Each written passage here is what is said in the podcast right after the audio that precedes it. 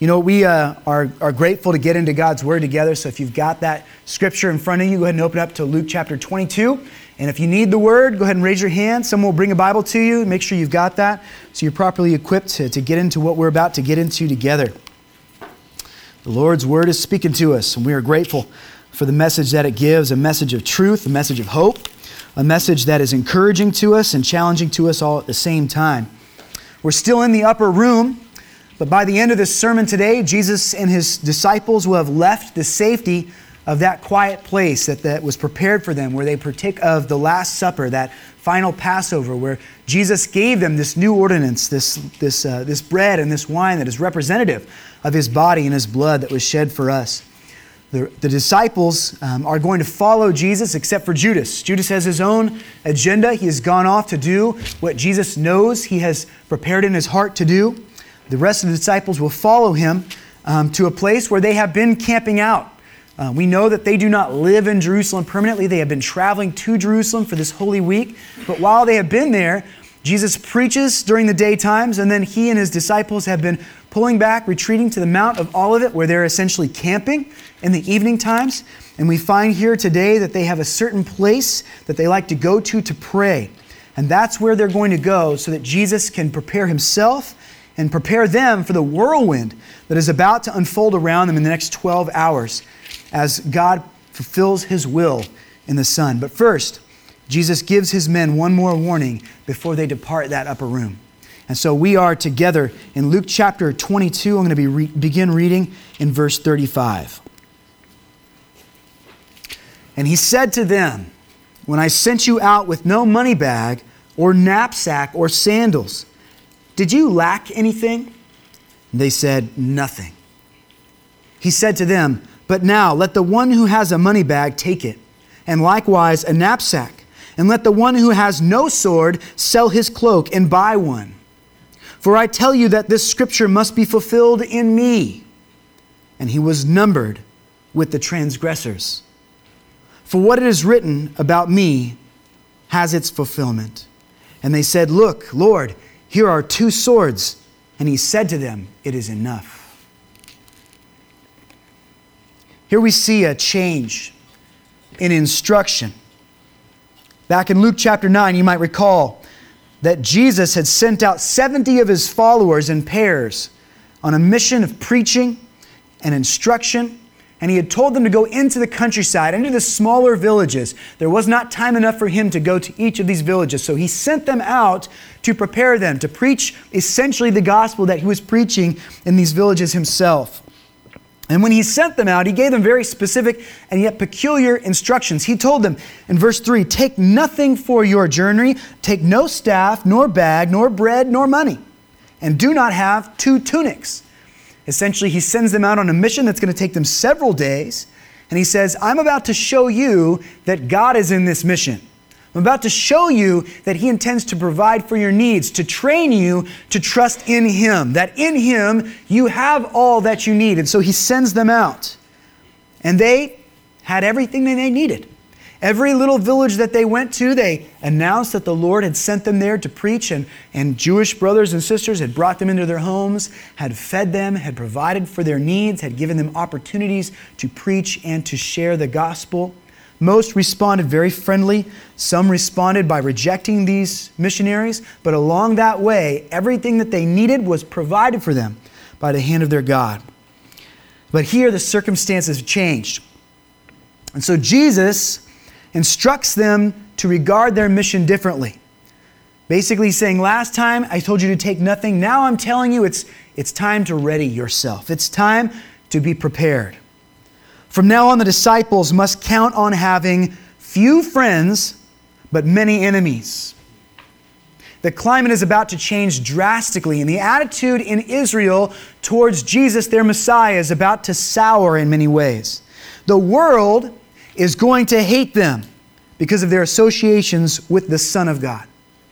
So they must not count on Jewish hospitality supplying their needs as they did before. They're going to be viewed by enemies, or by many, as enemies to Israel. You see, a prophecy is about to be fulfilled. The Son of Man is about to be numbered with the transgressors. This is an allusion to the very clear messianic prophecy recorded in Isaiah chapter 53. Isaiah had spoken so many hundreds of years earlier, saying, Therefore I will divide him a portion with the many, and he shall divide the spoil with the strong, because he poured out his soul to death and was numbered with the transgressors. And yet he bore the sin of many and makes intercession for the transgressors. These 11 disciples will soon be without their Savior. Jesus will be leaving. And though he is the servant of the Lord, Jesus will ironically be numbered with criminals and will face a criminal's death. So Jesus is readying himself to die. They should ready themselves as well for his death. And Jesus mentions three things to the men that they should be thinking about bringing on their trip with them or on their journey, wherever the Lord leads them after this time. They should have a money bag, they should have a, knapsack, they should perhaps acquire a sword. Now, is there something significant about these particular provisions? Some argue strongly that there is, particularly in, in regard to one of the three. Now, have you ever heard the saying, when you're a hammer, everything looks like a nail, right? Hammer's a very simple tool with one primary function. Uh, it channels kinetic energy into the head of a nail so that that nail might be pounded through a surface, usually wood, in order to keep two things together. It's not a dynamic tool. It's not nuanced. It isn't sophisticated. Yeah, it does two things, but really it does one thing and then undoes that thing if you need to undo that thing, okay? So it does one thing really well. That's all it would want to do if a hammer could actually want to do anything. When you are focused on something, you tend to see the things around you through the lens of whatever you're focused on. Artists who care about beauty look around the world and they see beauty in so many things. They see a perfect picture, they see a sunset they can paint, they see poetry in motion. To a hungry person, everything they see reminds them of food. Second service will relate to that more than you will because you probably just had breakfast. But when you're hungry, all you can think about every time you smell food or every time you see something, I need to get something in my belly. Real estate investors can't help but walk into your house and start to subtly analyze in their minds what that house might do in the market. When you are focused on a particular thing, you tend to see that thing everywhere you go and whatever you do, even in places where it really isn't. And that happens often to the verses that we just read. From the perspective of many conservative people in America, the right to bear arms is a very serious matter. The history of our nation owes much to the ability of its citizens to procure personal firearms and weapons, and should the need arise, defend themselves. And there are plenty of Christians who are passionate about defending that American, American right and advocating for others to take that right seriously. Pastor Larry's church in Nevada, um, Shadow Mountain, he, he describes as being like the Wild West. He says that on any, on any given Sunday, there's no less than a dozen people with concealed carry permits carrying a weapon in that congregation. And so he says it's the safest church in America. I say it depends on who's carrying the weapon. It kind of comes down to that. So I love you all, but there's some of you I don't want you having weapons. I don't want to have a weapon myself. So I have to imagine that when Jesus says things like, when someone strikes you on your right cheek, turn and offer the left cheek to him also. When Jesus says things like, You shall love not only those who are easy to love, but also your enemy, you shall love them. And when Jesus says things like, Blessed are the peacemakers, for they will be called sons of God. I imagine that the folks who stand firm in their right to bear arms might get a little bit anxious when they hear these kind of things that sound pacified. The overarching message and mentality of Jesus seems to advocate a very peaceful, nonviolent approach to life that doesn't gel well with the fiery sensibilities of many of those who follow Jesus. And then comes along a passage like the passage that we are studying today. And Jesus tells his disciples that they are to prepare, to prepare for hostility. They might want to get their hands on a sword. And gun right advocates suddenly feel like they have a verse to back up their point of view. Here it is, clear as day Jesus wants us to own weapons. Jesus is a Second Amendment guy, he's on our side. Not so fast. Not so fast. When you're a hammer, everything tends to look like a nail. When we approach the scripture hoping to find absolute truths that back up our personal leanings, our opinions, and ideas, we run the risk of misinterpreting the text so that it will prop us up, when in reality, the Lord might have a much different intention. We approach the throne boldly, but at the very same time, we approach it humbly, knowing that it is a throne and it represents God's authority over us. So the things that we love, the things that we value and desire, must be dictated to us by our King, not the other way around. This passage ends with a sentence that is more ambiguous than it might first appear. The disciples tell Jesus, Here are two swords. And Jesus responds by saying, It is enough. Now, is this a simple acknowledgement that they are on the right track? Okay, two swords, that's sufficient. Let's go find a knapsack now. Let's put some money in our money bag. That's one less thing that you need. Or is it a frustrated, emphatic statement, ending the line of discussion? Here are two swords. That's enough. No more talk of swords.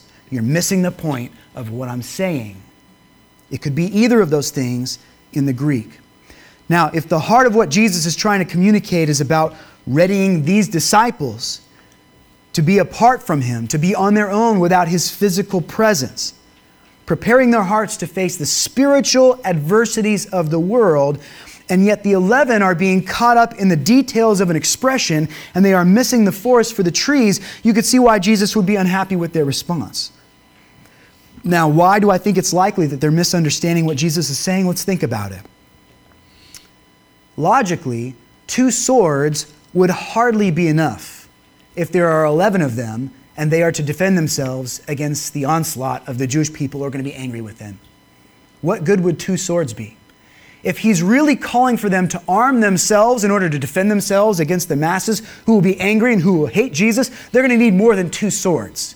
Two swords would not be enough. When Peter tries to literally use a sword, just a few verses later, we're going to talk about this next week, he is reprimanded for it. Jesus doesn't say, See, Peter, that's what I'm talking about. Be ready. No, he says, Peter, stop. You're doing it wrong. Thirdly, the gospel, and this is most important, is never to be spread by force according to the commands of Scripture. We have no business putting people to the sword or threatening them with violence so that they will have no choice but to believe in our God. Our command as the New Testament church is to spread this beautiful gospel. And we do that with love. We do that with grace. We do that with preaching. But we do not, do not do that with threats of violence. Now, are there other people who have strong convictions about their beliefs in the world, other religions that are willing to do that, to point the cannon at people so that they will bow to their God? But that is not our calling as God's people. We are to show that we are Christians by our love, and we are to approach the people that we want to win to the gospel with a heart of compassion and gentleness, even if they would act as enemies to us. To be sure, those who reject this gospel, and come before the Lord without Jesus as their advocate, without the atoning sacrifice of the Son of God covering their sin, they will face a very violent end.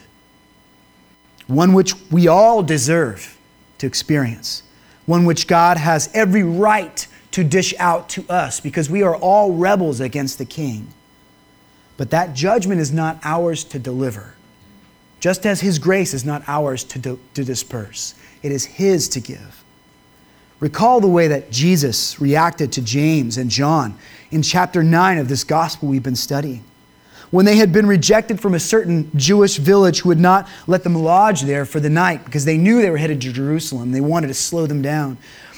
The two disciples said in, in verse 54 of Luke 9, Lord, do you want us to call fire down to come down from heaven and consume them?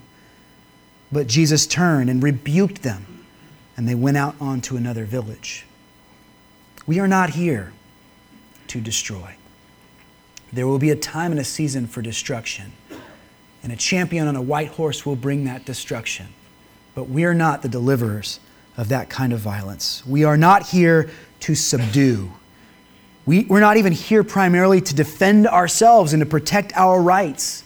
Again and again in the New Testament, you see the rights of the New Testament church challenged and, jeopardized. And yet, these men who are arrested and beaten for their beliefs, for simply preaching the truth, they counted as joy that they were allowed to suffer for the cross. They didn't assemble a militia and take down Rome because they were not treated fairly. They simply continued on the mission that they were called to a mission of love and hope and peace. That does not mean that it is unbiblical to own guns. And that does not mean that I necessarily think it's wrong to stand behind the Second Amendment of, of, of our Constitution, or even that it would be wrong to defend your family with a weapon. But let us just be careful that we don't use God's word to say what in all likelihood it is not actually saying, at least not here in this particular passage. There are passages that indicate that force is an appropriate response to evil, but that is not the thrust of this scripture we are studying today, and we should be careful not to make it so. Here we, we are learning that much will be required of Jesus in the hours to come, but much will be required of his followers as well. They're about to see their connections with cultural Israel change forever. And they should ready themselves for that shift. The next section of verses is often preached separate from what we just read, but I think they make most sense when you view them together as a whole.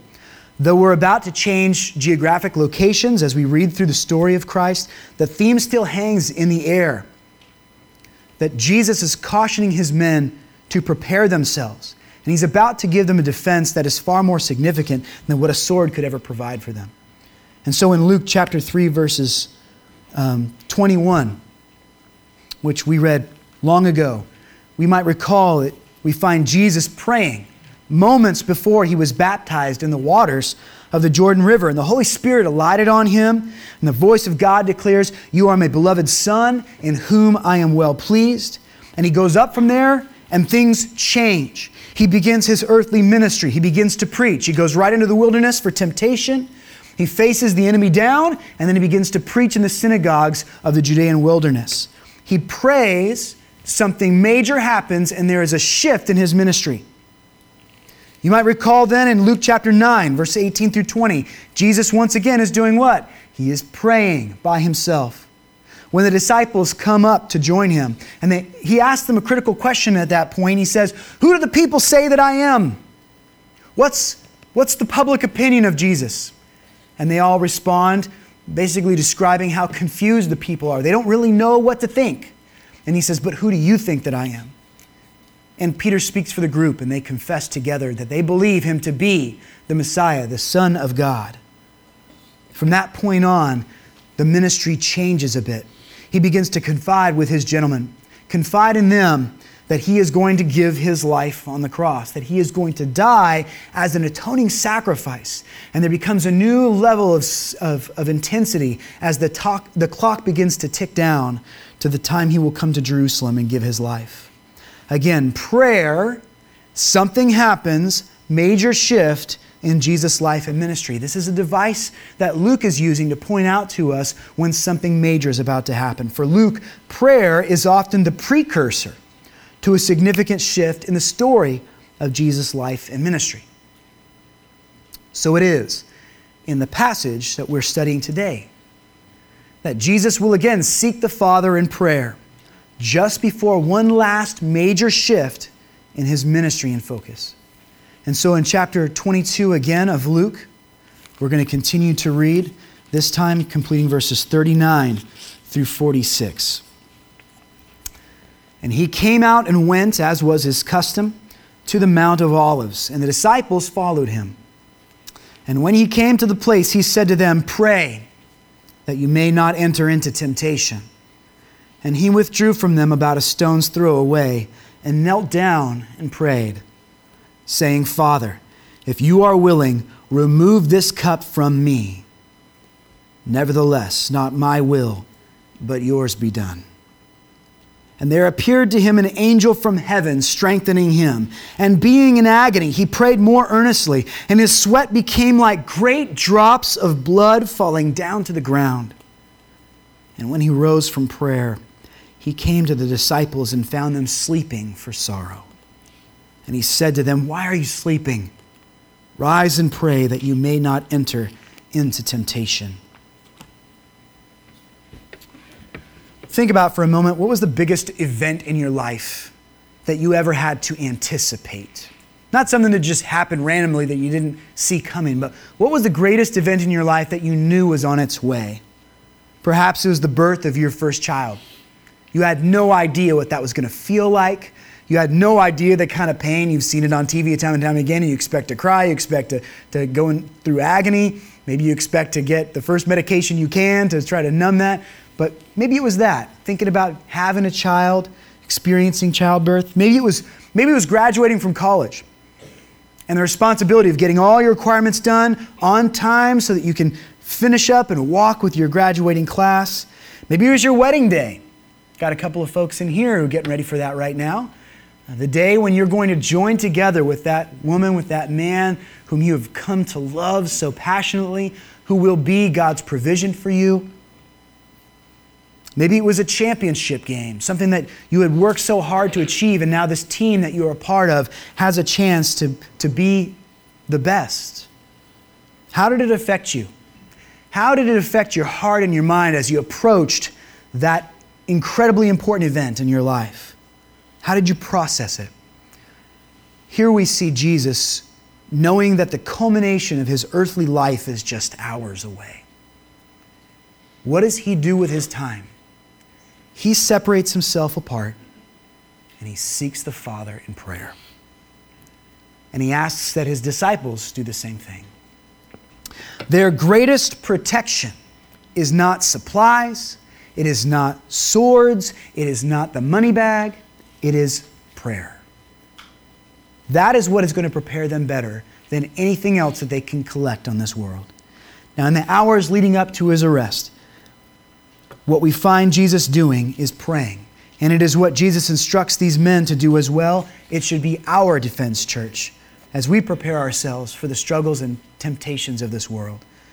Don't forget Ephesians chapter 6, verses 12 through 13, which reminded us For we do not wrestle against flesh and against blood, but against the rulers against the authorities, against the cosmic powers over this present darkness, against the spiritual forces of evil in the heavenly places. Therefore, take up the whole armor of God, that you may be able to withstand in the evil day, and having done all, to stand firm. Who is our enemy? Our enemy is not something physical what, what are we up against? We're not up against so much a material battle. Our struggle is against forces that are real and powerful, but they are of a spiritual nature. This statement that the Apostle Paul makes is a statement of quality. It is not a definitive statement of exclusivity. What that means is we do actually battle against some material things as well, right? Some of us here today are battling against cancer or sickness. Some of us are battling against the prospects of poverty, not having enough money to fulfill our daily needs. Some battle against addictions and the incredible gravity of sin. Some battle against afflictions and hatred. Some battle loneliness. Some battle doubt or worldly guilt. We do battle some material things, but our victories in those battles mean nothing if the war fought for the spirit is being neglected. Our true battle, the most important battle, the battle we should concern ourselves with most, is never fought with a sword. Our Savior's consistent desire is to help his followers live spiritually minded and not materially minded. It is one of the great challenges of the nation that we live in that there are so many materials all about us that there is so many prospects of luxury and comfort and satisfaction in things that we spend far too much of our time thinking about, consumed with, and focused on that which will be destroyed by moth and rust and time. And we ignore what truly matters, which is the spiritual battle that we are to fight, fight daily, that we're to fight for our righteousness, to fight for our standing with the Lord God, to stand alongside the powerful truth of His Word, so that we are not deceived into thinking and loving what does not really matter. When they arrive in that quiet place on the Mount of Olivet, Jesus gives them some very basic instructions. He says, Pray that you may not enter into temptation. He has recently prayed on behalf of Peter, hasn't he? That Peter would not lose his faith as the enemy tries to tempt him and pull him away from the group of disciples that follow Christ. And by these words, we come to understand a very important component of prayer. As followers of Jesus, we must pray anticipating the battle. Our prayers should not just be about what is currently going on in our lives. When we come to the Lord God, it should not just be our list of needs right now. God, meet my physical needs, meet my health needs, meet my monetary needs. But instead, our prayer should be infused with, with a desire to be ready, to anticipate this difficulty that we will face as saints living in a fallen world filled with sin. When we get on our knees and we seek the Lord out, we should be asking the Lord God, God, ready me for the battle. Prepare me for what I'm up against. And let me not be deceived into thinking that just because I'm yours, I won't be up against anything major. Following Christ is not a guarantee that your life will be smooth sailing, comfortable, easy, always blessed. At least not in the ways that the world thinks of blessing. But when we pray to our God, we should go to Him thinking about this battle, knowing that it is our calling as pilgrims to be facing opposition day in and day out and asking God for us to be ready so that when it comes, we are not caught off guard. A stumbling block that you see isn't a stumbling block, is it? It's a hurdle. Step over it. If you're ready for it, it's not as likely to catch you off guard. Jesus doesn't tell them to pray that they wouldn't encounter temptation, but that they wouldn't enter into it. The traps are there. We're going to encounter them, but we can avoid much heartache and error if we can work on identifying those traps, battling against those traps, learning how to more effectively survive their wiles by leaning on the source of strength that provides for us, our Savior. And those are all key purposes to the life that we are called to live here as pilgrims on earth. And so he tells them to pray. And then he does the exact thing that he tells his disciples to do. After removing himself from their immediate presence, what does he do? He bows. He puts his heart and his mind on the Father and he prays. Now, you might take note that if you were a Jewish man at the time of Christ, that's not how you would normally pray, bowed to the ground with your face low. Typically, you would pray like this, with arms outstretched in a standing position. That's how the Jewish people prayed primarily in the time of Christ. But what we see in Jesus is a reminder of the kind of praying that Jesus did. The book of Hebrews describes it in chapter 5, verse 7. The writer of that book says, In the days of his flesh, Jesus offered up prayers and supplications with loud cries and tears to him who was able to save him from death, and he was heard because of his reverence. May our prayers be bold as we come to that throne, but let us never lose that sense of reverence. We demand nothing from Christ. We come to Him humbly, as even Jesus Himself, who was without sin, came to the Father, bowing low, knowing that the Lord God was His only hope to survive what He was about to experience. The praying that Jesus did in the garden was heartfelt, it was honestly emotional and it was reverent to the Lord at the same time. Though Jesus was still fully God, he had determined in his time on earth to approach the Father in heaven as you and I would approach him from a position of complete dependence. And so he did not supply his own needs. He did not call down legions of angels to defend him, even though he could have. Rather, he showed us how, he must, how we must trust in God to meet our needs. In the generosity of the Father and the Father's perfect will, he did just that for Christ. And here is what Jesus famously prays in those intense moments. He says in verse 42 Father, if you are willing, remove this cup from me. Nevertheless, not my will, but yours be done. Please do not make the mistake of thinking that this was a prayer of cowardice on the behalf of our Savior. Jesus would take upon himself the sins of countless criminals. He would become detestable to God, to the Holy Spirit, and to himself. No one could face that kind of anxiety without struggle. And it's a desire that we cannot fully re- relate to. In, in, recording the same event, Matthew 26 38 uh, has a few more of Jesus' words in this moment. He, in, it says in verse 38, My soul is very sorrowful, even to death. You might have said, My sadness is killing me at some point in life, but that almost happens to Jesus here in the garden. He is so racked with anxiety for the fact that he, having lived perfect for eternity, is about to take the weight of sin onto himself. That he goes through physical anguish along with his spiritual anguish. There is a condition known as hematohidrosis it's a documented medical situation where a person is going through such intense anxiety and stress. It's very rare, but it's not so rare as to not be documented. There are pictures of it, there are cases that have been studied in depth.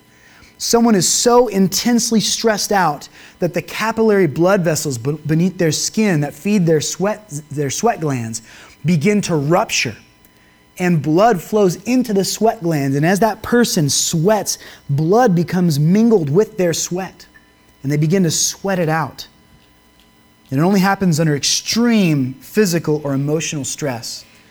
For Jesus to take the sin upon himself of all, of all those who would, who would trust in him was such a serious thing that the droplets of his own blood mixed with sweat are dripping from his face as he prays intensely on this matter.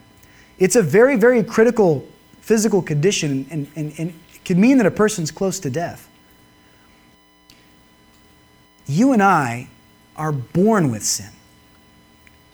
We've never experienced a moment without it. Jesus never knew it, not from experience. He knows of it, obviously, He's the Lord God, but He had never committed sin Himself ever. Our struggle against sin is a struggle against what we are. For Jesus to struggle against sin is to struggle to become what he is not. He asks God if, if God would be willing to remove the responsibility from his shoulders, this part of the plan of salvation that will cause the one who knew no sin to become sin on our behalf. He didn't desire to be sullied like that. He did not want to become filthy and detestable to the Lord. He didn't desire to be cast into that dark shadow. He hates sin. Holy God cannot participate in sin. He cannot even bear to look upon it. For the Father, with whom Jesus had enjoyed eternal unity, for the Father to turn his face away from Jesus was greater than any of the physical pain that Jesus knew he was about to endure. It wasn't the crown of thorns that made him sweat blood because of his intense anxiety. It wasn't knowing that he would have his arms pinned to wooden cross. It wasn't the lashes that he would endure, or even the heckling and the spitting and the insults that were hurled his way. It was knowing that he was going to have to take upon himself that which is detestable to God, our very sin. Pastor John MacArthur of uh, Grace Church down south, he preaches it like this. This is incomprehensible to him. This is repulsive to him. This is foreign to him. He's not like us. He's not fighting against sinful impulses to be holy. He's fighting against holy impulses to be made sinful. Satan is tempting him to cling to holiness, just as he did when he tempted him in the wilderness. Cling to the right, be satisfied. Satan wants him to avoid the cross. Satan knows the only way for you and I to be saved is if we have a perfect sacrifice paying the penalty that we deserve to pay to God. If Christ doesn't go to the cross, you and I have no hope. And so Satan, the crafty devil that he is, is trying to tempt Jesus into saying, You're too holy for this.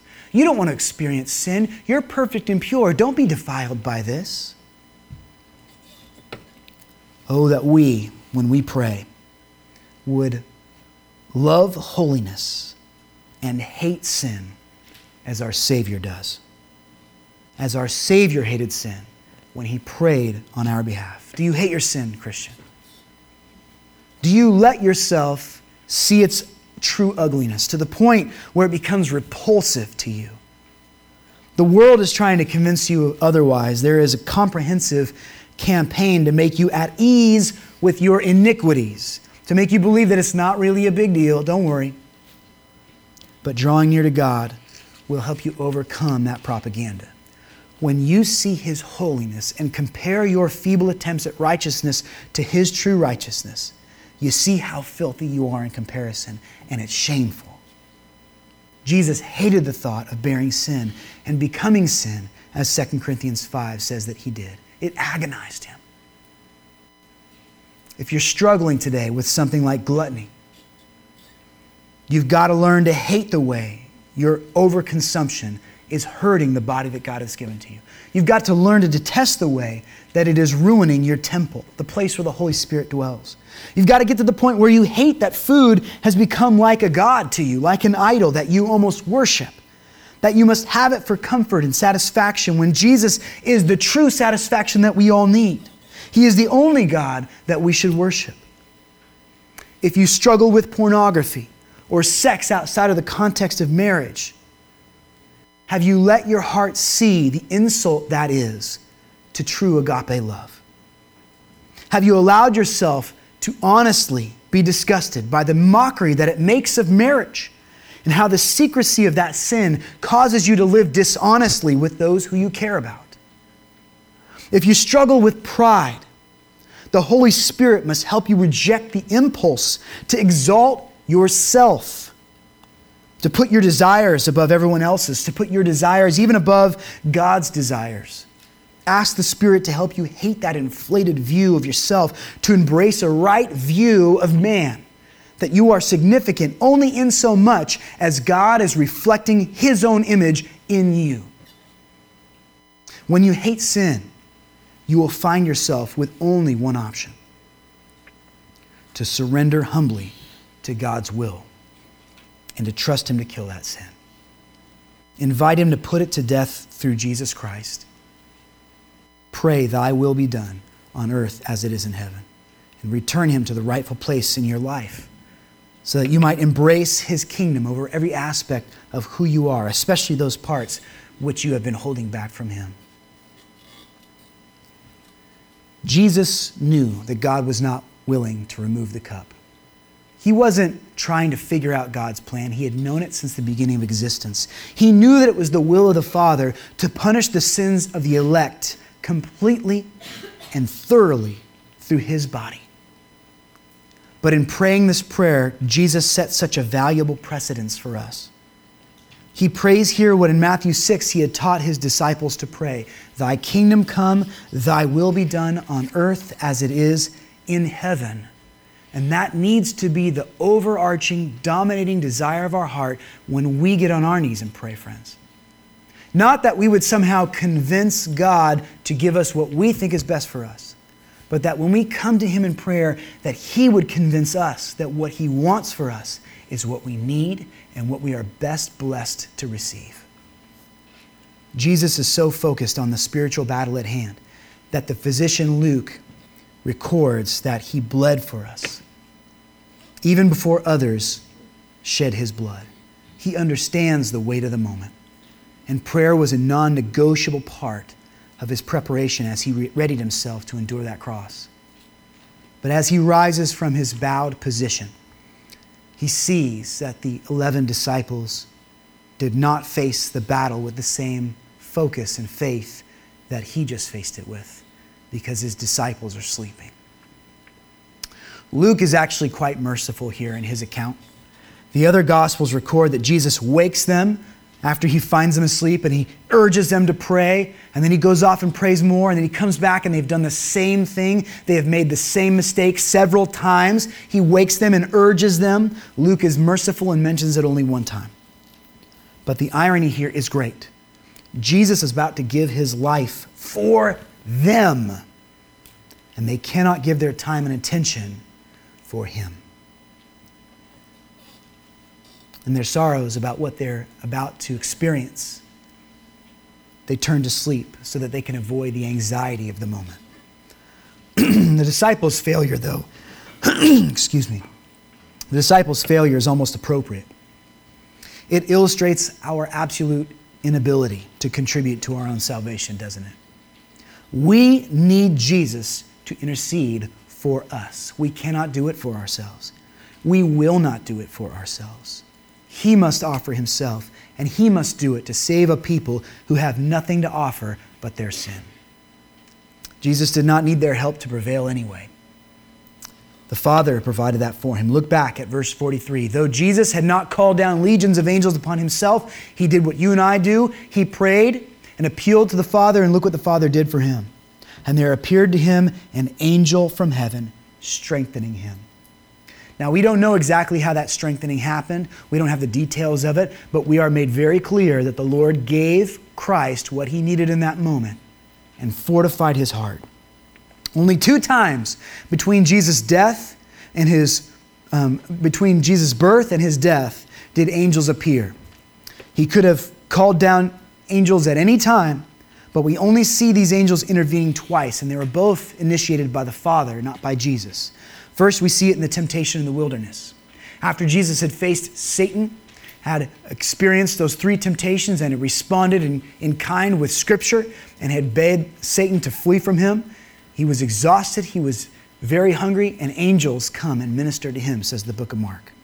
We see it here the second time after the temptation in, in, the, in the Garden of Gethsemane, right before he goes to the cross. Two temptations, two interventions by angels. We often think of angels as protecting us from our sickness, from poverty, and from misfortune. Jesus was protected from temptation. He was ministered to in times of being afflicted spiritually. We do not fight our battle against flesh and blood, brothers and sisters. Jesus teaches us how to fight our battles. How do we stand a chance against our enemy? Apart from the power of God, we stand zero chance. This is why we must pray. This is why we must seek Him. This is why the posture of our life must be bowed before the throne of our Lord God. And this is why Jesus prayed and showed us that prayer is one of our greatest provisions. Would you please bow with me as we do exactly what we were reading about just a few moments ago? Lord God, thank you for being a God who is willing to bow, to humble himself, to condescend and come to earth and take on limited human flesh so that we might be redeemed from our sin. God, the atoning sacrifice of Jesus Christ is the one victory we can hope to have over the, the iniquity and the rebellion that our hearts so naturally are drawn to. So we thank you, Lord God, for his powerful work. And we ask that you would help us to understand that prayer is never a waste of our time if we have our minds and hearts fixed on you, if we are present and, and meditating on your power and on your truth. I pray, Lord God, that we would not omit prayer from our busy schedules, that we would not allow this pace of life that is so common around us to dictate how we live our lives. Lord God, let us take time to seek you in prayer. Let us do it consistently, Lord God. Let us do it expectantly, expecting not only to experience affliction in this world, anticipating the temptations of our, of our enemy, but also anticipating that you will provide what we need to escape those temptations, to stand as righteous because of what Christ has done for us. Lord God, help us to have the right attitude towards sin. We are called to be a people of love, but we do not love sin. We see what it has done to our Savior who loved us so much. We see the effects that it has on our lives, on our families, on our nation.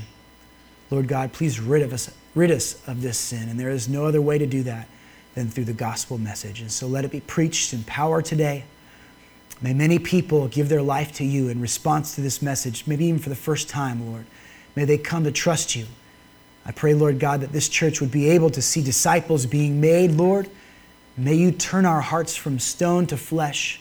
May you write your law upon that soft heart and help us to walk in a way that glorifies this Jesus who was willing to bleed and die for us. You are holy God, and your plan is perfect. And so we rejoice in it today in the name of Jesus Christ. Amen.